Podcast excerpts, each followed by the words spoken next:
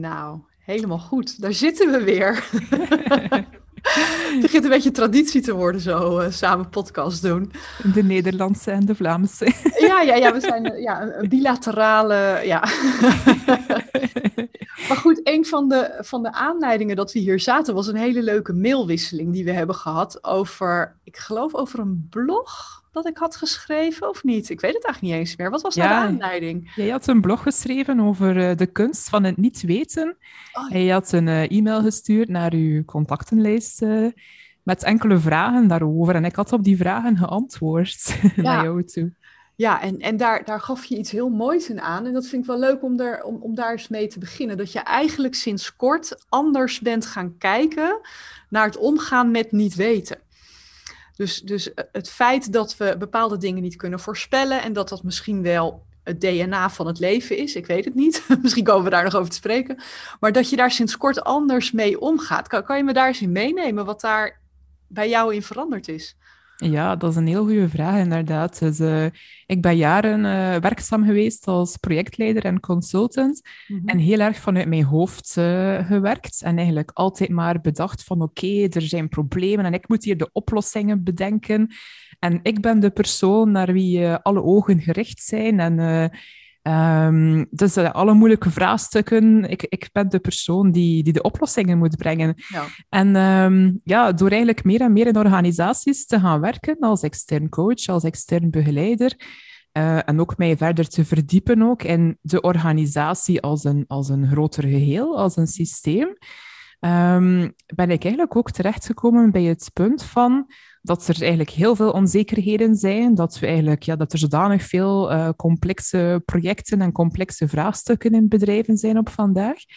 En ja, dat we dat niet meer allemaal kunnen bedenken. En toen ben ik gaan denken van oké, hoe gaan we daar dan mee om als externe consultant? Want ik kom wel, of de bedrijven huren mij wel in om, uh, om met de oplossingen te komen. Ja. Dus uh, ja. En wat, wat gebeurde er toen bij jou? Want um, uh, het was ook altijd dus een soort van jouw beroepseer om zoveel mogelijk voorspelbaarheid te creëren en elk probleem wat er mogelijk aan kon komen, om, daar, om dat voor te zijn. Ja, en allee, uiteindelijk voel je als je dat zo jaren doet, dat dat best wel lastig is. Dat mhm. het niet zo evident is om altijd uh, met de oplossingen te moeten komen. En dat je ook, ja, het is ook iets vooral, en ik schreef het ook in mijn mail naar jou toe, van iets dat in mijn lichaam ook vooral gebeurde.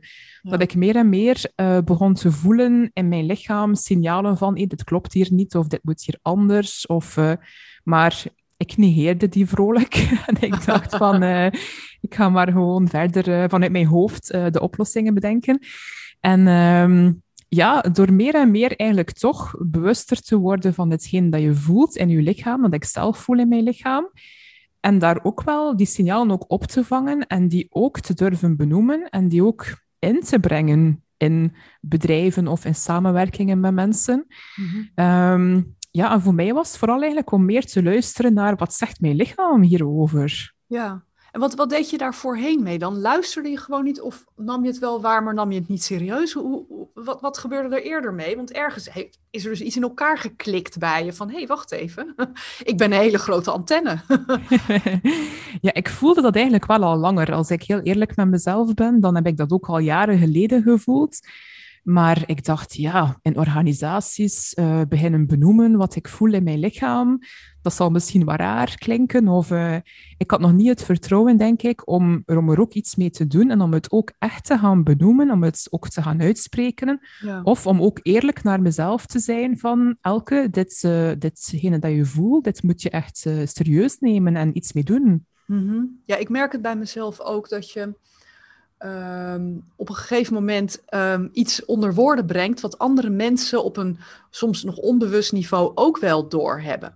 Hè, en met name als er iets gebeurt in een team wat raakt aan de onderstroom of dat er ergens dingen onder de, onder de oppervlakte borrelen en gisten en een beetje dwars zitten en dat wordt niet uitgesproken.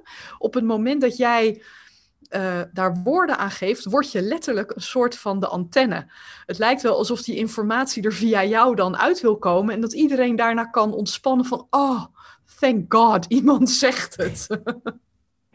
Maar dat is ook het punt dat ik ook niet zo gemakkelijk vind. Om inderdaad, dus je voelt het wel. En dan ook die woorden te vinden die ook landen bij de anderen. Ik weet niet hoe dat jij daarmee omgaat, Petra. Om inderdaad, je voelt iets en ja, dan wil je dat ook benoemen, maar het gaat toch ook ergens op de juiste taal en de juiste woorden vinden, dat die ook landen bij die andere personen. En ik denk dat dat voor mij nog een beetje een drempel was soms van, uh, ja, dat mij tegenhield. Ja. Ik weet niet hoe dat, dat bij jou, uh, hoe dat jij dat ervaart. Nou, ik, ik merk aan mezelf dat ik heel vaak dan uh, een, een soort disclaimer doe van, ik heb het gevoel dat er iets speelt. En ik weet niet of ik er meteen de goede woorden aan kan vinden. Maar ik heb het idee dat er nog iets anders aan de hand is. En dat het iets te maken heeft misschien met, hahaha, nou noem het maar op. Herkent iemand dat?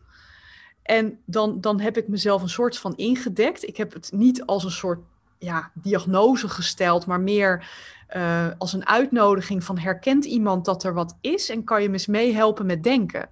En ik merk dat op het moment dat je alleen al die ruimte maakt, dat mensen daarop aanhaken en, en daar ook weer meer ja, informatie aan toevoegen of zo. Dat je een soort dialoog op gang brengt en dat het dan uit het, ja, dit klinkt allemaal vreselijk zweverig, hè, maar dat, dat een soort van uit het collectief, dat het uit het collectief tevoorschijn komt, zoiets.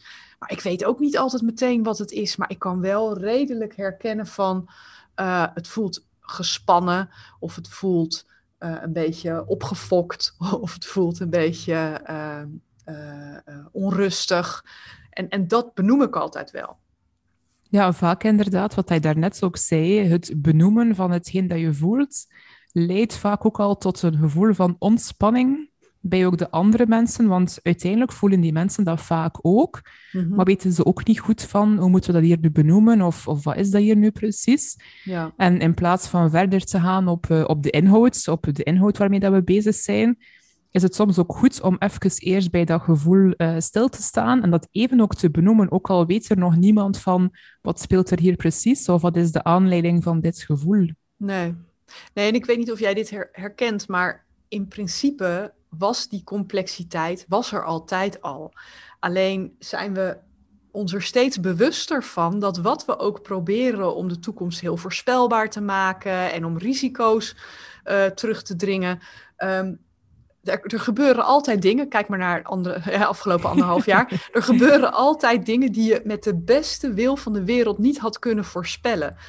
Dus ik heb het idee dat we met z'n allen op zoek zijn naar andere manieren om, uh, om daarmee om te gaan. Omdat we gewoon zien van je kan heel veel energie steken in plannen maken, in kaders maken, in beleid bedenken. Um, maar zodra het in leven komt, zodra het in de praktijk wordt gebracht, gebeurt er toch van alles wat je niet had kunnen bedenken. En, en als je echt alleen maar in je hoofd blijft zitten, um, dan ben je ook te laat om te schakelen. Dus misschien dwingt het ons ook wel, dat bewustzijn, om wat meer naar die andere antenne te luisteren. Hoe, hoe kijk jij daarnaar? Ja, wat ik mooi vind, is dat er inderdaad, allee, dat je het gevoel hebt dat er meer en meer mensen allee, met dat lichaamsbewustzijn en dat gevoel wel mee bezig zijn. Maar dat er inderdaad een soort van, ja, ik wil ze niet meteen, maar toch misschien wel een groep van pioniers die daar toch wel in organisaties mee aan de slag willen gaan. Maar dat het toch ook nog een, een, een, ja, een, een stuk een shift nodig is in bedrijven, want de plannen en de voorspelbaarheid mhm. is soms wel iets dat nog verwacht wordt. Ja. En daar ben ik zelf nog een beetje op zoek van. Hoe kan je dan in, in bedrijven ook, um, ook de mensen die nog niet die shift hebben gemaakt, hen ook meenemen dat zij ook erop vertrouwen van dat het ook niet zweverig klinkt. We hebben dat woord ook al benoemd in ons gesprek hier. En dat wordt er vaak mee in, uh, ja, in, in verband gebracht. Ja. Um, van lichaamswerk of lichaamsbewustzijn of voelen in je lichaam, dat is iets zweverig, want dat is niet, dat is niet altijd tastbaar.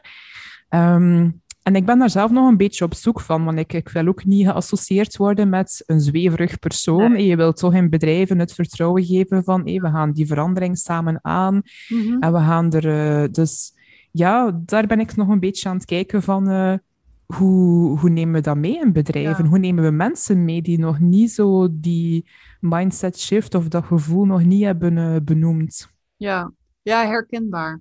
En wat, wat ik um, wat ik altijd heel mooi vind. Je weet volgens mij dat ik een Taoïstische opleiding uh, doe. En wat ze daar, daar hebben ze het altijd over yin en yang. En yang is eigenlijk de manier waarop we heel lang al werken. Dat is structuren maken, plannen maken, uh, dingen uh, heel voorspelbaar maken, begroten, plannen, nou, noem het allemaal maar op. Maar um, kijk je naar de balans daartussen. Hè, het, het, het, het, leven is altijd op zoek naar balans. Dus op het moment dat die structuur staat, kan je daarbinnen heb je de ontspanning om te laten gebeuren wat er wil gebeuren. Dus ik denk ook niet dat je het plannen maken als zodanig helemaal los moet laten, maar dat dat de contouren geeft waarbinnen creativiteit kan ontstaan, waarbinnen we kunnen inleunen in wat er zich voordoet in, in, in alle dag. Dus het een is de bedding voor het ander.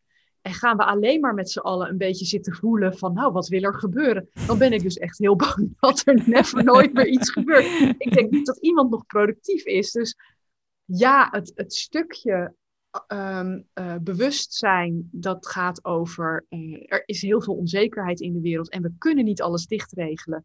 Dat is dat, dat yin, dat is dat inleunen, dat is het laten gebeuren, dat is het creatieve proces, de stroming zijn werk doen. Maar dat kan niet zonder dat die bedding, die structuur, die kaders, het heeft elkaar nodig. Het een geeft ruimte aan het ander, volgens mij. Ja, nee, dat is inderdaad wel waar. Hè? Dat is, eh, want uiteindelijk de enige constante dat we op vandaag in bedrijven hebben, is dat er verandering is. En uh, wat dat je ziet, is dat, ja, dat bedrijven of mensen in bedrijven, dat die vaak inderdaad heel veel stress krijgen, omdat die alles in de puntjes en details willen uitwerken. Maar de combinatie van, oké, om ook te kunnen op een, op een fijne manier een werkomgeving creëren in bedrijven, om, om met die verandering om te gaan binnen een kader inderdaad, um, ja, is, is super belangrijk om daar op vandaag op die manier mee om te gaan. Maar wat jij zegt herken ik wel hoor, dat, dat mensen daar ook spanning van kunnen ervaren. En mm-hmm. um, ik, ik kijk altijd naar wat voor, wat voor behoefte zit daar nou achter. Hè? Want um, er zijn heel veel. Op een of andere manier is onzekerheid is bijna synoniem geworden voor risico. En risico, dat gaat over voel je je veilig, voel je je zeker. En dat is natuurlijk een hele basale behoefte die we als mens hebben om ons veilig te voelen. En als je uh, heel veel moeite hebt met onzekerheid, is dat voor mij altijd een signaal van we moeten iets organiseren om, om dat gevoel um, ja, de, de, meer, ja, meer te laten, hè, er te laten zijn. Dus binnen alle onzekerheden, wat kunnen we wel doen? Wanneer weten we meer? Wanneer hakken we een bepaalde knoop door? Um, hoe gaat het proces zijn van het niet weten? Weet je wel? Dus je probeert ook binnen al die onzekerheden toch weer wat piketpaaltjes te slaan om mensen die daar daadwerkelijk moeite mee hebben, of hele organisaties die daar moeite mee hebben, om ze ja, door die ja, door, door die, door die uh, onzekerheid heen mee te nemen eigenlijk. Ik weet niet, hoe doe jij dat? Ja, inderdaad, een beetje op een gelijkaardige manier. Hè. Dat uh, het is inderdaad belangrijk om niet zomaar uh, ja, het helemaal los te laten en helemaal te gaan zeggen van oh, we zien het wel. En een beetje zo hey, de no-nonsense mindset, dat zal ook zeker niet altijd werken. Maar ja, die hulde middenweg vinden, die combinatie vinden tussen um, ja, een zekere focus en een zeker vertrouwen. En vertrouwen creëren ook in de organisatie. En daarnaast ook allee, de, de ruimte voor uh, die ontspanning. Ik vind het super belangrijk in, in trajecten, in veranderingstrajecten of in bedrijven in het algemeen. Je ziet zoveel mensen in burn-outs belanden en uh, ja, die eigenlijk helemaal niet, ja, die heel veel stress krijgen van hun job. En ja, er zijn altijd maar veranderingen, veranderingen. Alles moet snel, snel, snel.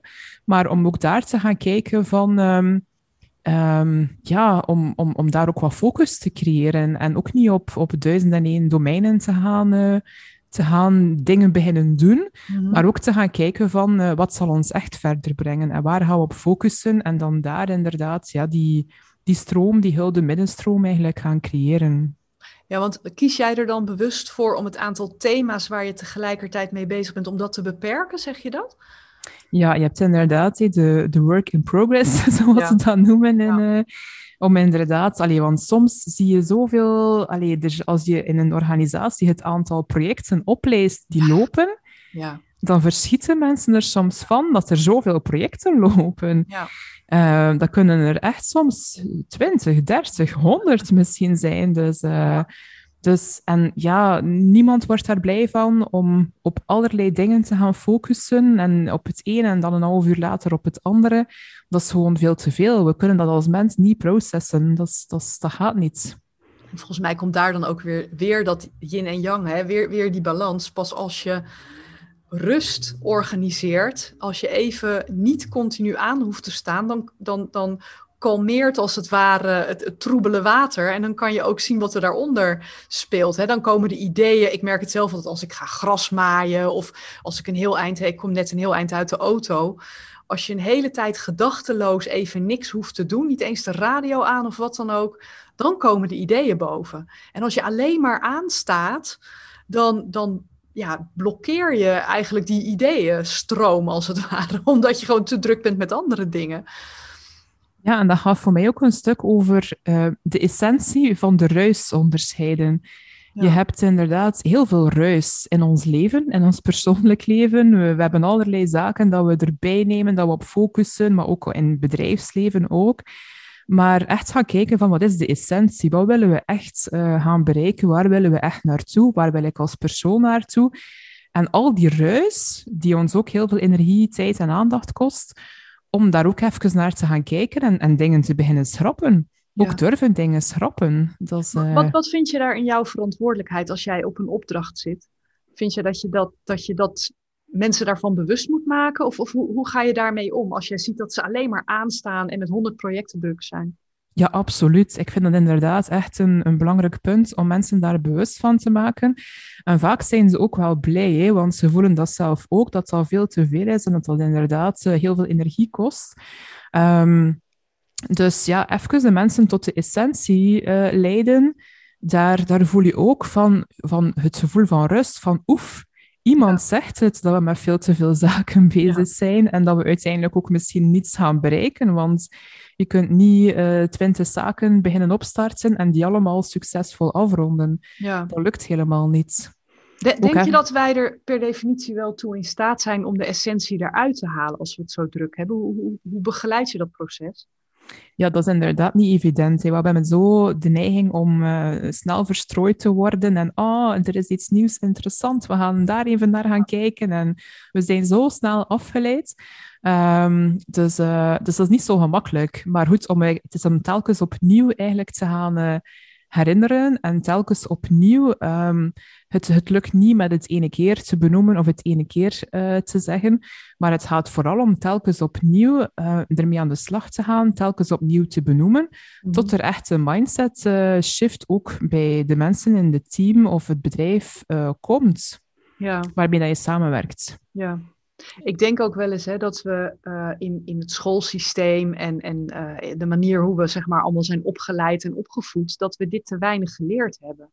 We hebben heel erg geleerd om steeds ergens naartoe te leren hè, en, en, en eh, een examen te doen, een tentamen te doen. We zijn continu, worden we ook daar al gestuurd op productie. En we hebben maar heel beperkte kennis van hoe kan je nu even alleen maar zijn en niet doen. Hoe, hoe, waar zit die knop? Hoe kan je even gewoon ontspannen, niks doen, reflecteren? Dat zit er heel weinig in. Hoe vind je dat? Ja, absoluut. Allee, als ik kijk naar mijn zoon, die is tien jaar, dus die heeft mhm. ook net uh, allee, examens achter de rug. Ja. Dus in, in het schoolsysteem ja, kun je, moet je dingen produceren en het is goed of het is fout. Um, dus uh, je wordt beoordeeld op, hey, op de, de scores en op de zaken die je goed antwoordt en, en de zaken die je fout antwoordt. Dus ja, die zijn gewoon fout. Ja. Maar inderdaad, zijn, um, dat wordt op school helemaal niet geleerd. En um, ja, hoe leren we dat als mens? Ikzelf, als ik over mezelf spreek, heb dat vooral geleerd door tegen dingen aan te lopen. Door met mijn eigen grenzen geconfronteerd te worden van oei, Elke, je bent er hier wel duizend keer over aan het gaan. Ja. Uh, zo zal het niet lukken, meid. Misschien moet je even uh, uh, ontspannen of wat tijd voor jezelf nemen. Of... En als je dat dan langzaamaan begint te doen, soms in kleine momenten, dan besef je ook wel van oké, dat zijn is eigenlijk best productief.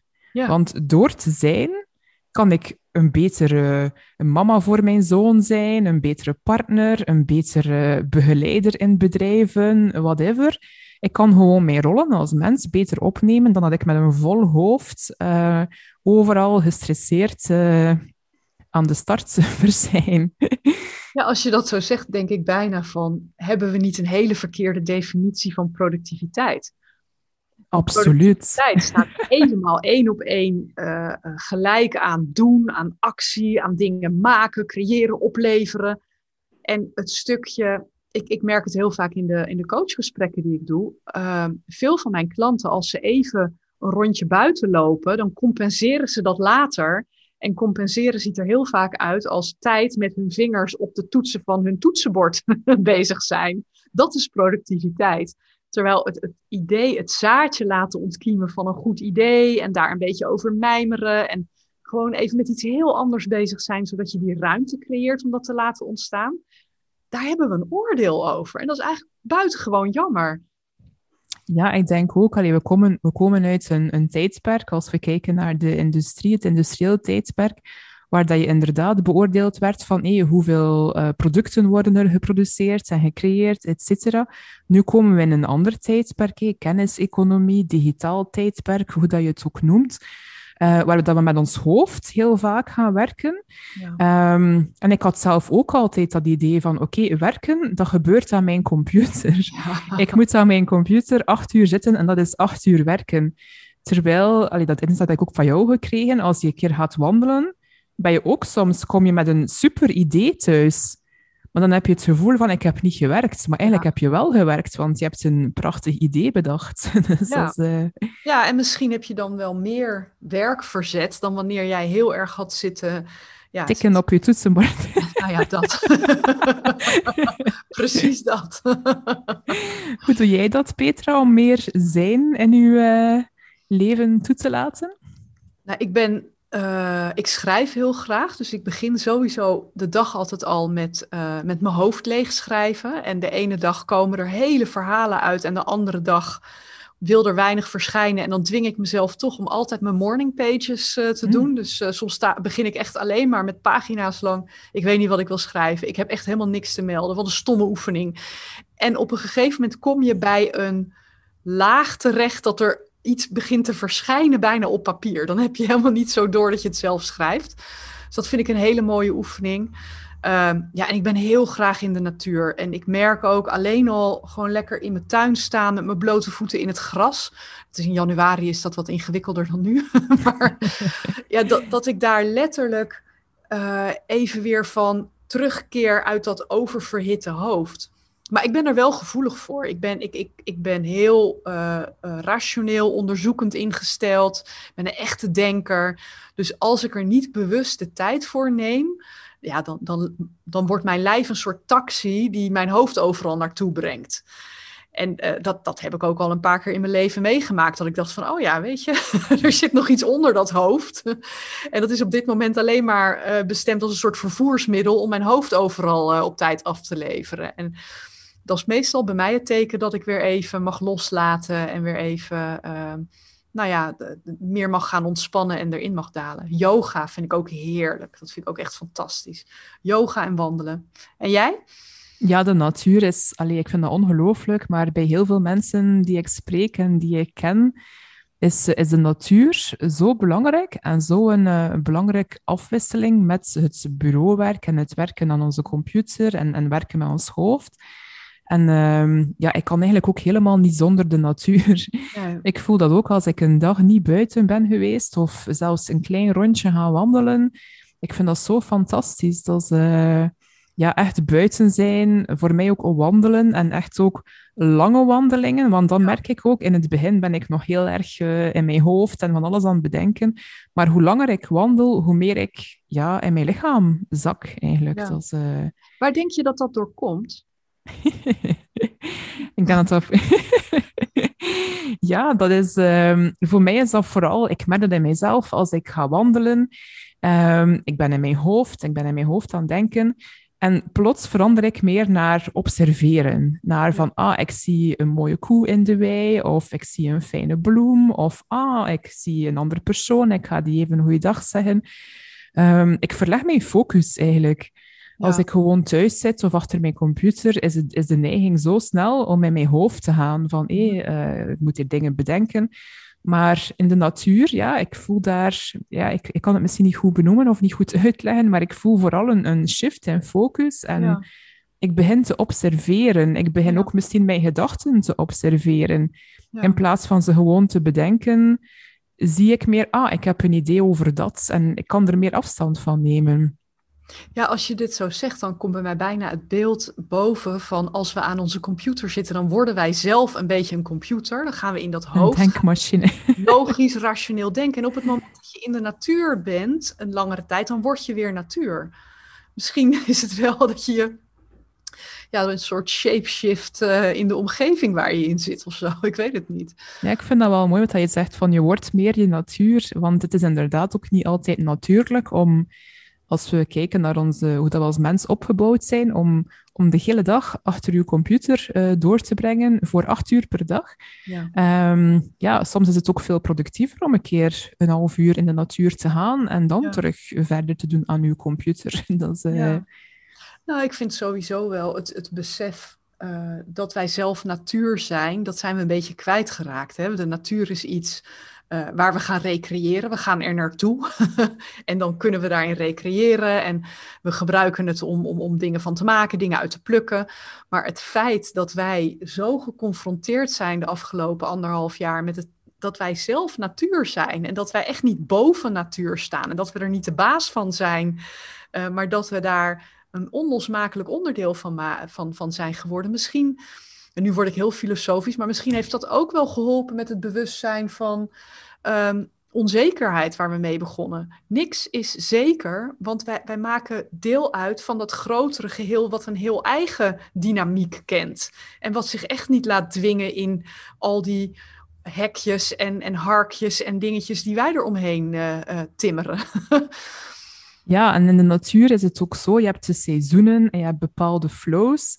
En als we dan kijken naar ons werk, zijn we altijd in de creatie of in de, in de resultaatgerichte flow. Dus altijd maar, oogsten, altijd. Altijd oogsten. Maar inderdaad, een moment om ook... Ja, je hebt, je hebt naar buiten keren, eh, dingen presteren, dingen afleveren, dingen opleveren. Maar ook naar binnen keren en daar ook de tijd voor mogen nemen dat wordt soms vergeten. dat wordt zo een beetje een stap die wat overgeslagen wordt soms. Ja. We hebben nooit winter, hè? Op het werk. Nee, nee, nee, nee absoluut niet. eigenlijk het stukje, ja, weet je, voor de natuur is het heel essentieel, want er gebeurt van alles onder de oppervlakte. En dan komen we weer bij waar we het net over hadden. Dat je, als je niet oplet, zit je alleen maar in je hoofd, maar het is juist onder de oppervlakte waar allerlei dingen naar boven willen komen. En waar rust voor nodig is om dat te laten gebeuren. Ik vind het wel een mooie vergelijking, ja. Absoluut, absoluut. Mag maar ik jou nog een vraag stellen? Ja, ja, nee, natuurlijk. Kom maar. ik was nog even benieuwd, Petra, wat dat voor jou het moment was dat jij um, u meer bewust bent geworden om je lichaam ook in te zetten in je werk dat je doet. Ik denk dat dat uh, voor een deel te maken heeft gehad met wat ik net zei, dat ik graag uh, wandel in de natuur en, en, aan yoga doe en schrijf. En dat ik uh, merkte dat ik eigenlijk altijd best wel gevoelig ben geweest, maar mijn hoofd zo dominant heb gemaakt dat ik dat wegstopte. Mm En ik denk dat wij als mens, dat wij allemaal best wel heel gevoelig zijn. Als jij geblinddoekt een kamer binnenkomt waar net een enorme ruzie is geweest, dan voel je bijna de haartjes op je armen overeind gaan staan. Dat voel je. En dat vermogen, dat zijn we, daar zijn we dat zijn we kwijtgeraakt. Maar kijk je naar hele kleine kinderen, dan hebben die dat nog wel heel erg. En op een of andere manier hechten we als samenleving, als, als schoolsysteem, maar ook als sociaal systeem uh, uh, waarin we leven met elkaar, hechten we meer uh, waarde en gewicht aan luisteren naar regels, naar zichtbare informatie, naar dat wat je kan lezen, dat wat je hoort, et cetera, dan wat er te voelen is. Terwijl kijk je zelf al naar bepaalde gesprekssituaties, dan kies je er ook vaak voor om dingen niet uit te spreken, om de lieve vrede te bewaren, omdat het strategisch misschien niet handig is. Dus er zit zoveel informatie in dingen die niet gezegd worden. En dat kwartje begon bij mij te vallen als ik wel eens uit een overleg kwam en na afloop heel erg moe was. Terwijl er niet aantoonbaar iets was gebeurd, waardoor ik, van, waardoor ik van slag kon zijn. Of ik had ook niet bijzonder hard gewerkt, maar ik voelde gewoon de energie uit mij weggetrokken worden in dat overleg. En ik heb dat altijd heel erg bij mezelf gezocht, totdat ik op een gegeven moment het inzicht had van, maar wat als ik dit nu alleen maar zie als informatie? Stel dat de energie waarmee ik in zo'n overleg zit, dat dat mij ook informatie geeft. Want ik zeg zelf ook niet alles. Dus ik kan mhm. ervan uitgaan dat mijn gesprekspartners ook niet alles zeggen, maar dat er een enorme dynamiek gaande is van dingen die niet gezegd worden, maar die er wel zijn en die wel spelen. En ehm, dat, daar begon ik mee te experimenteren. En toen merkte ik ook, en daar, daar heb jij volgens mij ook een mooie ervaring mee gehad, dat af en toe klopt het dan zit je in een situatie en dan voel je, nu ben ik op mijn allerkrachtigst. Nu speel ik precies de rol die ik heb te spelen om echt uh, alles te zien, te horen, te benoemen en alles wat er moet gebeuren om dat, dat uh, te helpen te laten gebeuren, zeg maar. En dat gevoel van kalmte versus dat, die, dat gevoel van moeheid of juist van opgefokt zijn. Ik denk, dat is toch raar. Er is geen fysieke verklaring voor. Dus moet het iets met informatie zijn. En daar ben ik dus echt gewoon, ja, heel flauw, maar ik ben gewoon echt de vocabulaire van mijn lijf gaan leren. Ik ben echt gaan schrijven van wat gebeurt er nu in deze situaties en wat kan ik later terughalen als met, de met de echte feitelijke informatie die ik dan heb, met wat ik toen eigenlijk al wist. En dan merk je, we weten heel veel. En soms kunnen we het niet precies verwoorden, we hebben nog niet helemaal precies scherp wat het nu is. Maar we weten zoveel meer dan wat er op papier geschreven staat of wat er hardop uitgesproken wordt. En dat wil ik mensen ook weer leren. Dus dat is ook wat ik, waar ik mezelf nog steeds elke dag in aan het trainen ben. Maar ook wat ik in mijn leiderschapstrainingen heel erg leer aan mensen om dat heel serieus te gaan nemen. En niet als een soort wet, maar meer kijken van hoe, hoe krijg je nou feedback? Wat gebeurt er nou bij je? Wat, wat, wat vertelt dat je? En kan je dat later ook eens gewoon toetsen, dat je even terughaalt van, klopte dat nou wat er toen gebeurde? Zodat je daar steeds meer op gaat vertrouwen. En volgens mij had jij daar ook laatst een heel mooi, mooi voorbeeld van. Kan je die er nog eens bij halen? Dat je voor die groep stond en dat het echt in één keer allemaal klopte? Ja, inderdaad. Um, allee, twee dingen komen er bij mij op als je dat zegt. Dus uh, voor die groep inderdaad. Dus, uh, dus ik stond voor een groep, een leiderschapsteam uh, aan het begeleiden, aan een, aan een, een, ja, een workshop aan het faciliteren. En um, ja, op zich was dat niet zo'n gemakkelijk gesprek voor die mensen. Maar ik zelf was inderdaad heel rustig en ik voelde echt zo ook de, de energie door mij stromen. En ik wist precies op welk moment ik wat moest zeggen of wat ik niet moest zeggen. Ja. En ook um, rustig blijven als je even niet, geen antwoord weet op de vragen van de persoon of op de bedenkingen van de persoon. Um, maar daar ook allee, die, die rust voelen en de rust ook uitstralen. Dus je hebt ook terug vertrouwen om het gesprek ook... Uh, allee, dat gaat ook een beetje over dat veilig kader creëren. Ja. Een context creëren waarin dat mensen moeilijke gesprekken met elkaar kunnen hebben. Ja. Um, en dat is, dat is ook belangrijk, want, uiteindelijk gaat het niet altijd om dat, dat wij als externe coaches, consultants, het gesprek of de oplossing moeten uh, bieden, maar vooral de mensen in het leiderschapsteam of in het team die met elkaar het moeilijk gesprek moeten hebben, wat dat ze vaak al een hele tijd uit de weg uh, zijn gegaan. En um, ja, dat kaders hebben om, om, om dat te creëren en daar rustig bij blijven, dat dat niet uh, ontaart in allerlei discussies. Um, ja, vind ik zelf heel belangrijk en, en heel fijn ook om dat te doen. Als ik nu terugdenk aan dat moment, ik voel terug allee, die, die energie die ik daarvan kreeg. Ik vind, dat, ik vind dat eigenlijk echt heel fijn om te doen. En um, ja, ik word daar eigenlijk wel blij van. en maar je zei iets heel moois, wat volgens mij heel tekenend is. Je zei, ik voelde de energie echt door me heen stromen. En ik merk dat op het moment dat je een context creëert met elkaar, een soort bedding creëert waarin dat allemaal mag gebeuren, dan ben je niet langer een vat. Mm iedereen alles maar indumpt en jij mag het dan gaan oplossen. Hè? Dat is zo'n vat met zo'n zo'n sticker erop dat, dat het toxisch is, zeg maar. Maar dan word je echt een kanaal. Het stroomt als het ware door je heen. En jij wordt meer een, ja, een instrument eigenlijk uh, om te laten gebeuren wat er gebeurt. En, en je geeft ook aan van die veiligheid daarin creëren. Een veilige bedding maken waarin dat gebeurt. Ik denk als je het hebt over omgaan met onzekerheid, dat dat de absolute basis is uh, om mensen daarmee om te leren gaan. Om dat uh, draaglijk te maken, die onzekerheid. Ook voor mensen die heel veel behoefte hebben aan zekerheid. Een veilige context maken, um, ja, waar, waarin, waarin het uh, geen kwaad kan, waarin je ook niet kan mislukken. Mm Waarin je niet uitgelachen kan worden, waarin je niet verstoten kan worden. Dat zijn allemaal oerangsten die we op een onbewust niveau hebben. Wat, ja, hoe, creëer jij zo'n context?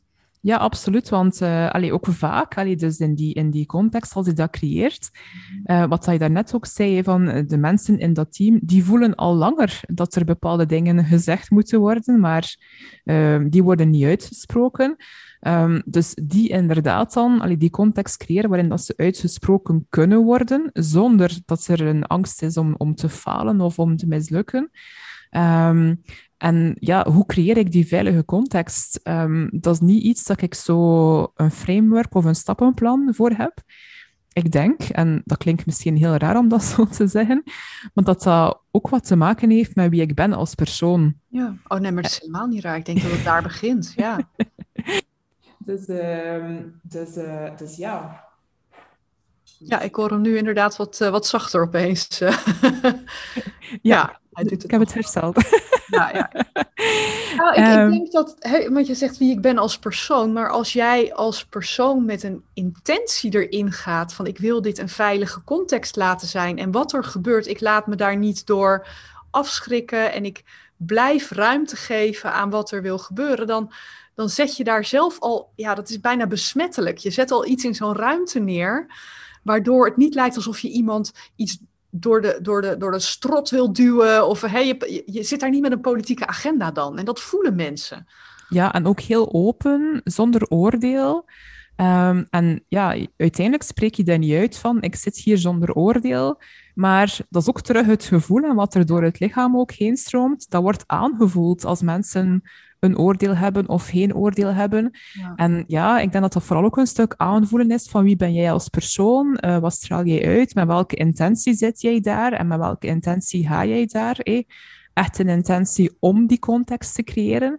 Ja, um, ja dat vind ik heel fijn eigenlijk. Dat, uh... Denk je dat dat te leren is? Want ik denk dus dat dit de toekomst heeft.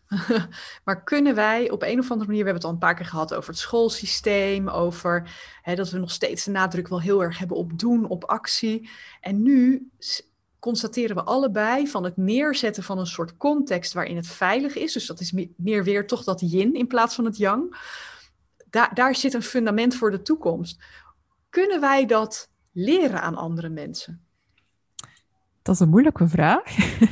ik, denk, ik denk wel een stuk, want allee, ik, als ik naar mijn eigen proces kijk, ik ben daar ook, ik, ik heb dat ook geleerd. Door mhm. zelf tegen dingen aan te lopen, door zelf te voelen dat er dingen anders kunnen. Um, heb ik dat geleerd en uiteindelijk ben ik nog niet uitgeleerd. Gelukkig um, niet, zeg.